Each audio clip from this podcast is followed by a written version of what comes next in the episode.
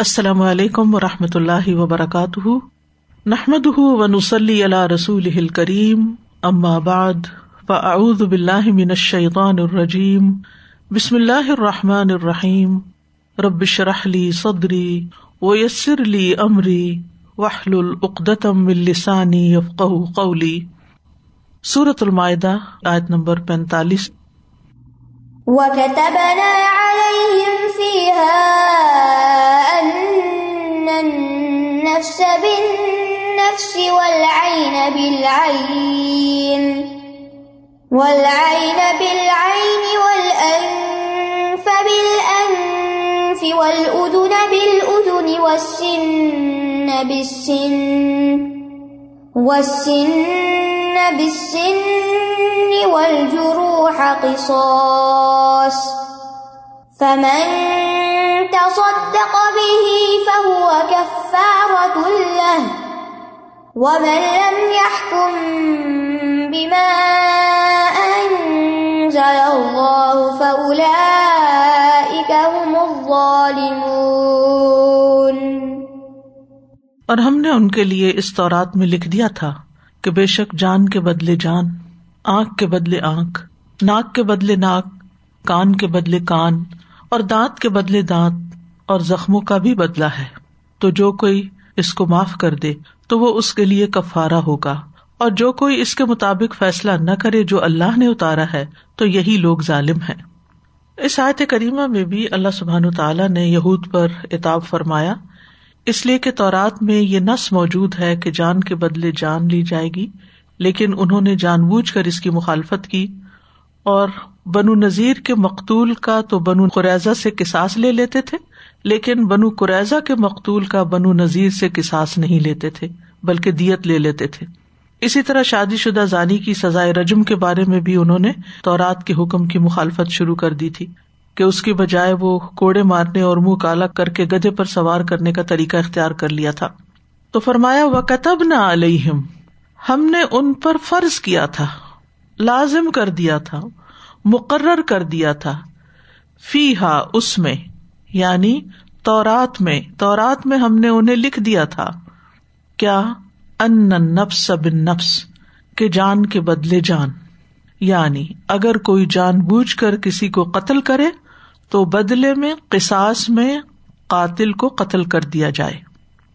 مسلمانوں کے لیے بھی یہی حکم ہے۔ سورت البقرا میں آتا ہے، یا الدین آمن کتبا علیہ کم القساس فل قتلا الحر بالحر ابد بالعبد والانثى بالانثى۔ اے لوگو، جو ایمان لائے ہو، تم پر مقدولوں کے بارے میں قساس لینا فرض کر دیا گیا ہے۔ آزاد کے بدلے وہی آزاد قاتل اور غلام کے بدلے وہی غلام قاتل۔ اسی طرح عورت کے بدلے وہی عورت جو قتل کرنے والی ہو۔ تو یہ شریعت موسوی میں بھی ایسا ہی تھا۔ اور پھر شریعت محمد صلی اللہ علیہ وسلم میں بھی یہ حکم اسی طرح تھا کہ قاتل کو مقتول کے بدلے میں قتل کیا جائے۔ قصاص کی صورت میں کسی مسلمان کی جان لینا حلال ہو جاتا ہے۔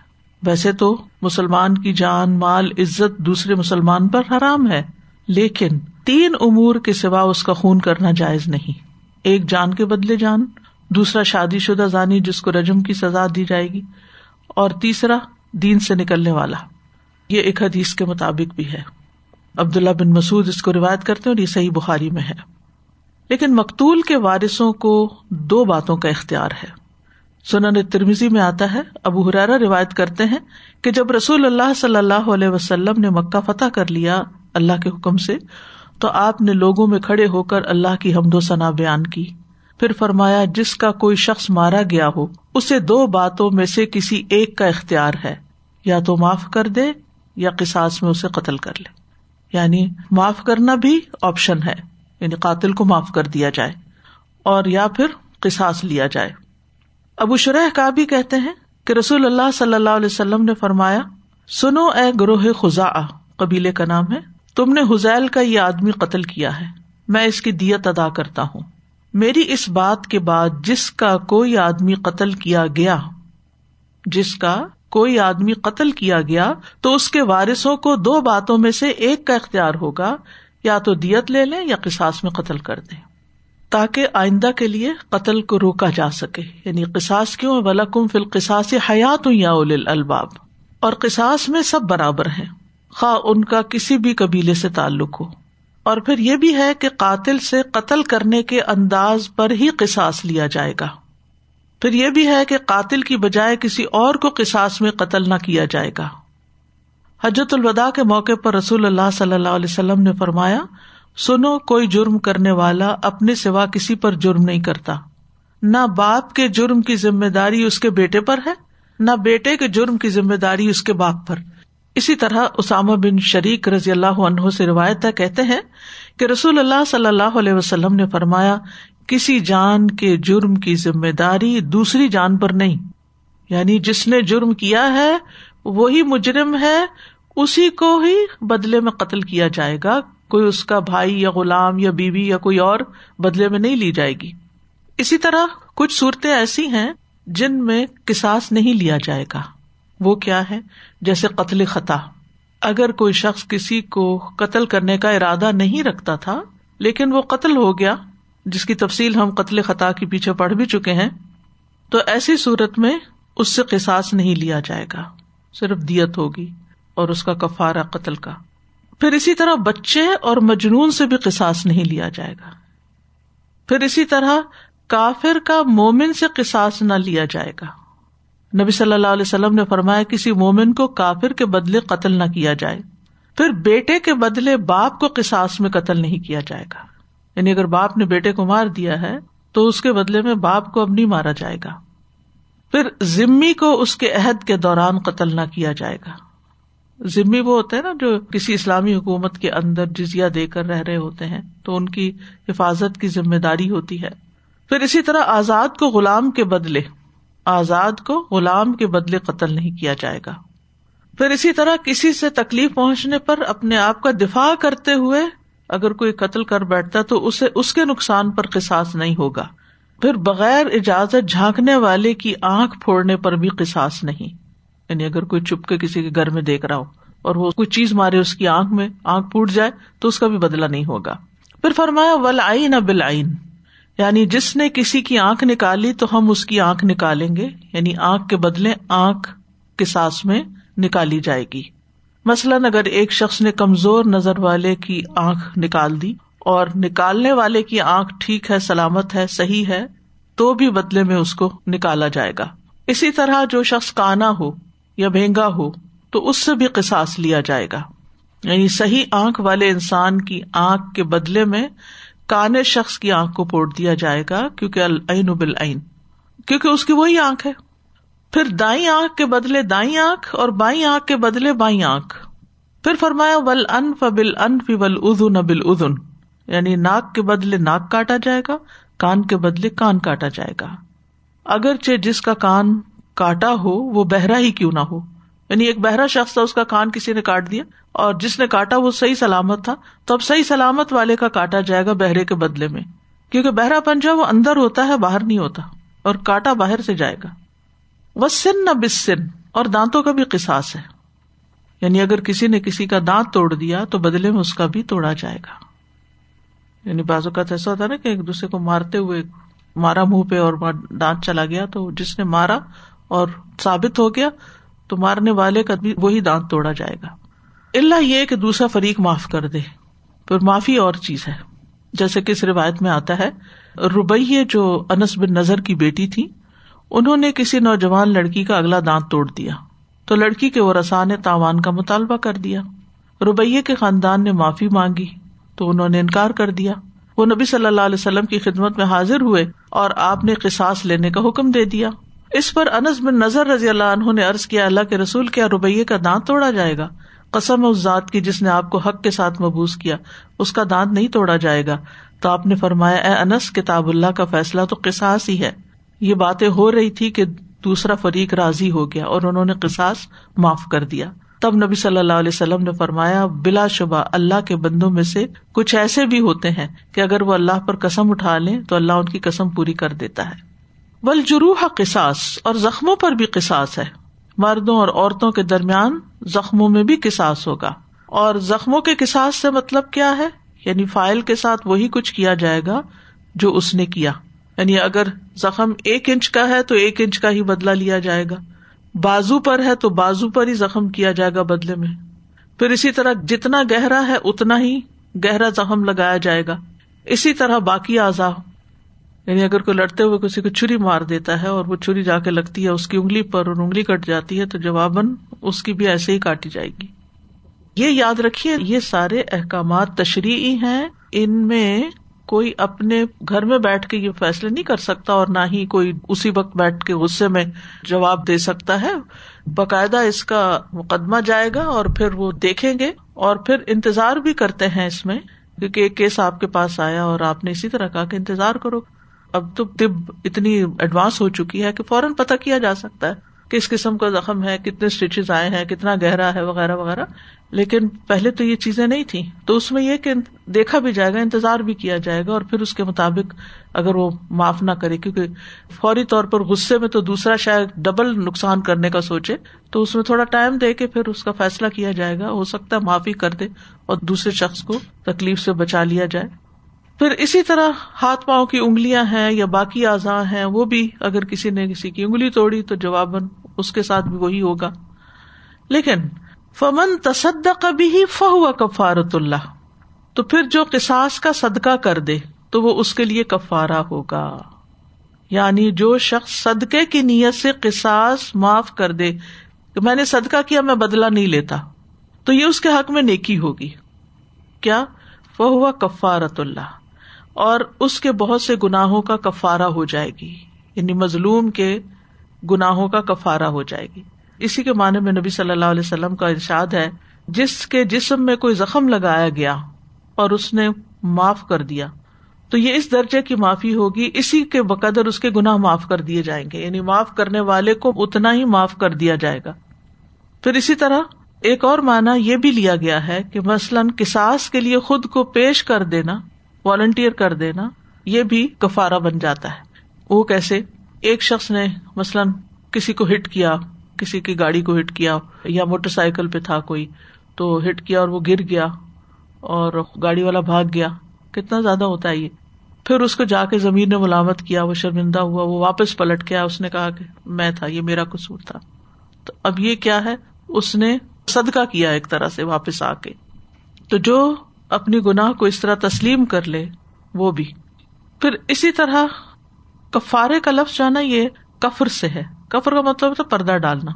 ایک چیز دوسری چیز کے اثرات کو چھپا دیتی ہے تو اس کے لیے وہ پردہ کرنے والی بن جاتی۔ تو کفارا جو ہے تین چیزوں میں ہوتا ہے، قسم، زہار اور قتل۔ یہ کفارا ان کے ان اثرات کو چھپا لیتا ہے جو ان گناہوں سے حاصل ہوتے ہیں اور ان گناہوں کو مٹا دیتا ہے۔ بنی اسرائیل کے لیے قساس یا معافی کا حکم تھا، دیت کا حکم نہیں تھا۔ دیت نہیں تھی ان کے لیے۔ ابن عباس کہتے ہیں کہ بنی اسرائیل میں قساس ہی تھا۔ ان میں دیت دینے کا قانون نہیں تھا۔ بس اللہ سبحان تعالیٰ نے اس امت کے لیے فرمایا، کتب علیہ کم القساس آخر تک، فمن افی من عقی شعی ان پھر جس سے اس کے بھائی کی طرف سے کچھ بھی معاف کر دیا جائے۔ یعنی معافی کیا ہے کہ وہ قتل عمد میں دیت لینا قبول کر لے۔ تو معاف کر دینا قساس سے بہتر ہے۔ معاف کر دینا بدلا لینے سے بہتر ہے۔ یعنی دیت پہ راضی ہو جانا، جان لینے سے بہتر ہے۔ کیونکہ اس طرح وہ اس کے گناہوں کا کفارا بن جائے گا۔ لیکن جو کساس لے لیتا ہے، تو اس صورت میں یہ اس کے گناہوں کا کفارا نہیں بنتا نا، کیونکہ اس نے اپنا بدلا لے لیا۔ تو اس لیے معاف کرنا کساس لینے سے بہتر ہے۔ اسی لیے جب کسی کو کوئی مصیبت پہنچتی ہے اور اگر وہ صبر کرتا ہے، تو وہ مصیبت اس کے گناہوں کا کفارا بن جاتی ہے اور بندے کو اس پر اجر عطا کیا جاتا ہے۔ اور اللہ نے تقدیر میں جو فیصلے مقرر کر دیے ہیں، ان پر راضی ہونے سے انسان کے درجات بلند ہوتے ہیں۔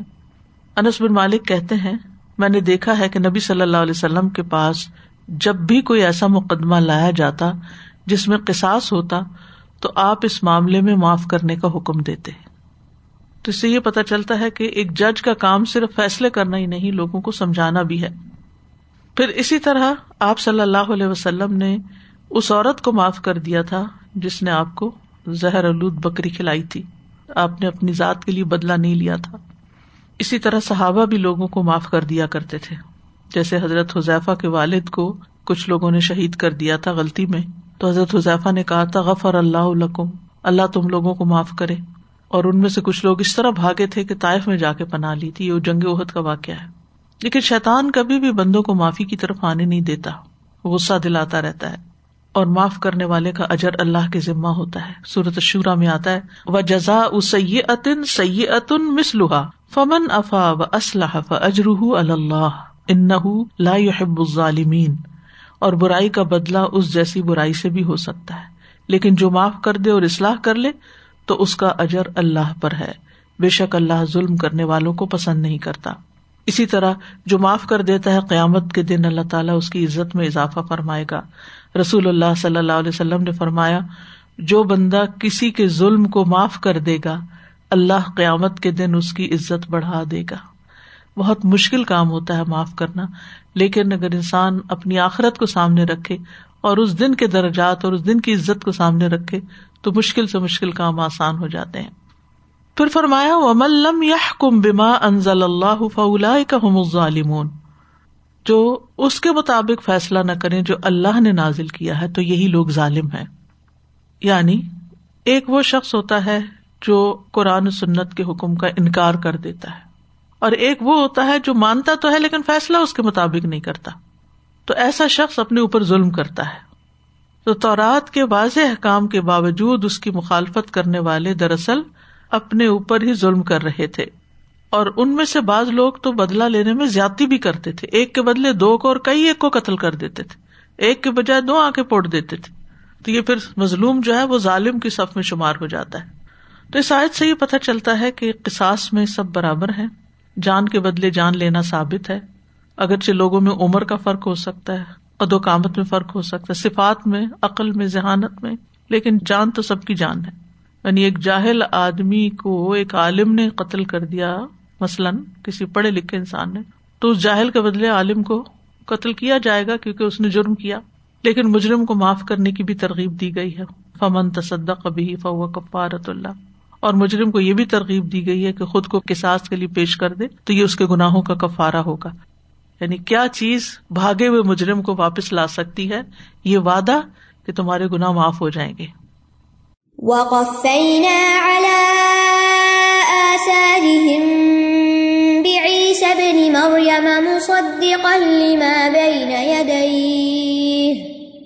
مصدقا لما بين يديه من التوراة. وآتيناه الإنجيل فيه هدى ونور ومصدقا لما بين يديه. ومصدقا لما بين يديه من التوراة وهدى وموعظة للمتقين. اور ہم نے ان کے پیچھے عیسی ابن مریم کو بھیجا، جو تصدیق کرنے والا تھا اس کی، جو اس سے پہلے تورات میں تھا۔ اور ہم نے اسے انجیل دی، جس میں ہدایت اور نور تھا۔ اور وہ تصدیق کرنے والی تھی اس کی، جو اس سے پہلے تورات میں تھا۔ اور متقی لوگوں کے لیے ہدایت اور نصیحت تھی۔ وقف نہ آثارہم اور ان کے پیچھے بھیجا عیسی ابن مریم کو، ان کے آثار پر، ان کے نشانات پر۔ یعنی مسیح علیہ السلام، عیسیٰ علیہ السلام کوئی نیا مذہب لے کر نہیں آئے تھے، بلکہ وہی دین تھا جو پچھلے امبیا کا تھا۔ اسی کی طرح وہ بھی دعوت دیتے تھے۔ تو رات کی اصل تعلیمات میں سے جو کچھ ان کے زمانے میں محفوظ تھا، مسیح علیہ السلام خود بھی اس کو مانتے تھے اور انجیل بھی اس کی تصدیق کرتی تھی۔ اسی لیے فرمایا مصدق الما بین یدئی میں نتوراتی یعنی پچھلے امبیا کے فوراً بعد جو عیسیٰ علیہ السلام کو بھیجا تو وہ پہلے سے نازل شدہ تورات کی تصدیق کرتے تھے اور تصدیق کرنے کے دو معنی ہے ایک یہ کہ وہ یہ کہتے تھے کہ جو کچھ تورات میں ہے وہ حق ہے۔ اور دوسرا مانا یہ کہ اس کی خبر کی تصدیق کرتا ہے یعنی اس کے اندر جو خبر آئی ہے کہ عیسی علیہ السلام آئیں گے، کیونکہ تورات میں عیسی علیہ السلام کے آنے کی خبر تھی، تو ان کا آنا اس خبر کی تصدیق تھا، عملی تصدیق۔ وہ آتی نا انجیلا اور ہم نے اس کو انجیل عطا کی تھی۔ فی ہی ہدم و نور، جس میں ہدایت اور نور تھا۔ ہدن یعنی علم اور نور جو اس کے اثرات ہوں، جس سے انسان کا دل روشن ہو جائے۔ تو ان نازل شدہ کتابوں کا ہدایت ہونا اس اعتبار سے کہ یہ دنیا اور آخرت کے معاملات میں انسانوں کی رہنمائی کرتی ہیں۔ اور نور اس اعتبار سے کہ وہ عملی زندگی میں انسان کو فیصلے کرنے میں آسانی دیتا ہے۔ یعنی یہ علم جو ہے۔ اور ایک بات یہ بھی یاد رکھیے کہ تورات جو تھی، اس کے اندر جلال تھا، احکامات تھے، قانون تھا۔ انجیل جو تھی، اس کے اندر جمال تھا، معزت تھی، نصیحت تھی۔ جیسے آگے پھر فرمایا بہدم و معزت المتقین ٹھیک ہے؟ اور قرآن میں کمال ہے، جلال بھی ہے، جمال بھی ہے۔ دونوں چیزیں ہیں۔ اور یہاں ہدایت کی تکرار کی بات ہے۔ یعنی پیچھے بھی کہا اس میں ہدایت تھی، اور یہاں دوبارہ کہا وہ ہدم و معزتن تو یہ دوبارہ جو ہدایت ہے یعنی رہنمائی ہے یعنی اس کی تاکید ہے، اور معاوضہ یعنی دل کو چھو لینے والی باتیں ہیں، لیکن یہ کس کے لیے؟ متقین کے لیے۔ یعنی دل کو نرم کرنے والی نصیحتیں خاص متقین کے لیے یعنی متقی اس سے فائدہ اٹھاتے ہیں۔ ہدایت تو سب کے لیے ہوتی ہے معزت بھی سب کے لیے ہوتی ہے، لیکن ایک ہی بات کو ایک انسان سنتا ہے، اس کے ایک کان سے جاتی ہے، دوسرے سے نکل جاتی ہے۔ دل پہ کچھ اثر نہیں لیتا۔ اور دوسرا شخص جو ہے، اس کا دل پگھل جاتا ہے، اس کا دل متاثر ہوتا ہے، اس کی سوچ بدل جاتی، اس کا طریقہ زندگی بدل جاتا ہے۔ تو اس آج سے یہ پتا چلتا ہے کہ امبیا ایک دوسرے کی تصدیق کرتے ہیں۔ جیسے عیسی علیہ السلام نے موسا علیہ السلام کی اور پھر یہ کہ ان کی کتاب کی تصدیق کی۔ تو آسمانی کتب بھی ایک دوسرے کی تصدیق کرتی ہیں۔